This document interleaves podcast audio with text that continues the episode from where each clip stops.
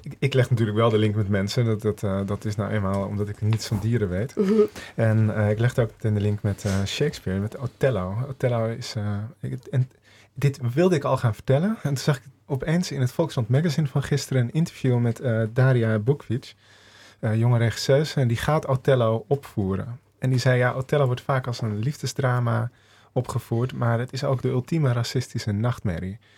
En dat is waar. Het is, uh, de Othello is het verhaal van een zwarte generaal die uh, in Engeland, nou, zijn, zijn best of Engeland zeg ik, dat klopt volgens mij niet helemaal.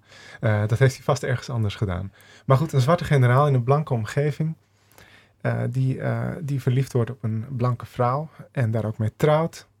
En zijn Vaandrig, die zich gepasseerd voelt, die eigenlijk luitenant had willen worden, die besluit om hem neer te halen.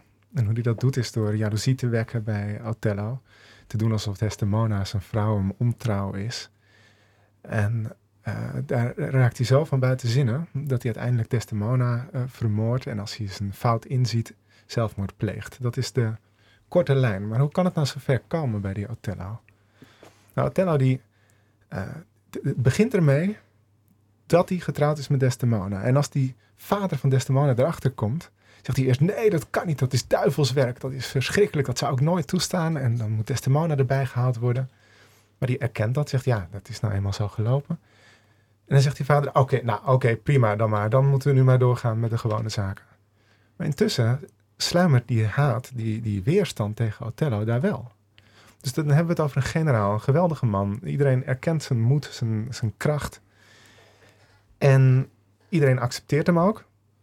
Eigenlijk tot hij trouwt met een blanke vrouw. Dan wordt het moeilijk. Zij stijgt hoog.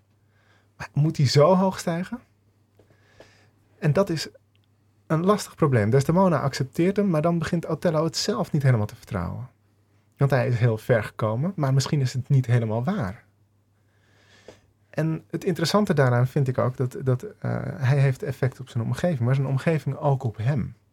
Het is niet zo dat hij neutraal is en de omgeving verandert doordat hij komt. Nee, hij verandert ook in die omgeving. En een van de dingen die met hem gebeuren is dat hij wat meer paranoïde wordt over uh, de weerstand die mensen tegen hem kunnen voelen. En dat, uh, ja, dat vind ik eigenlijk wonderlijk dat Shakespeare dat zo rond 1600 al zo waanzinnig beschreef. Dat is natuurlijk ook heel spannend. Je kunt als, bijvoorbeeld als allochtoon behoorlijk hoog stijgen. Tot mensen denken, ja, maar moet je dan ook echt Tweede Kamervoorzitter worden? Of moet je dan ook uh, daadwerkelijk burgemeester van Rotterdam worden? En dan, dan voel je die weerstand. En dus uh, Ahmed Abu Talib, moest hij PvdA-leider worden? Nou, ik denk dat het heel verstandig is dat hij die uh, keuze niet heeft gemaakt. Want als dan de PvdA was neergegaan, was het vast aan hem gekoppeld, aan zijn persoon, aan zijn afkomst, aan wat mensen in Nederland vinden.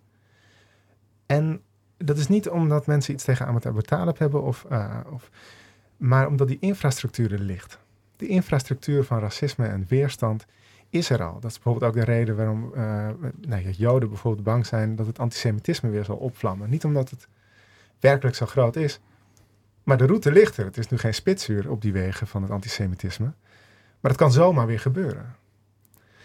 En die angst dat het allemaal goed gaat, maar dat het zomaar weer mis kan gaan, dat staat dus allemaal al in dat prachtige toneelstuk van Shakespeare, Othello. Dus ik ben ongelooflijk benieuwd wat die, uh, dat, dat nieuwe, die nieuwe opvoering als racistische nachtmerrie uh, ons zal brengen. En ik zou iedereen willen aanraden daar eens naartoe te gaan.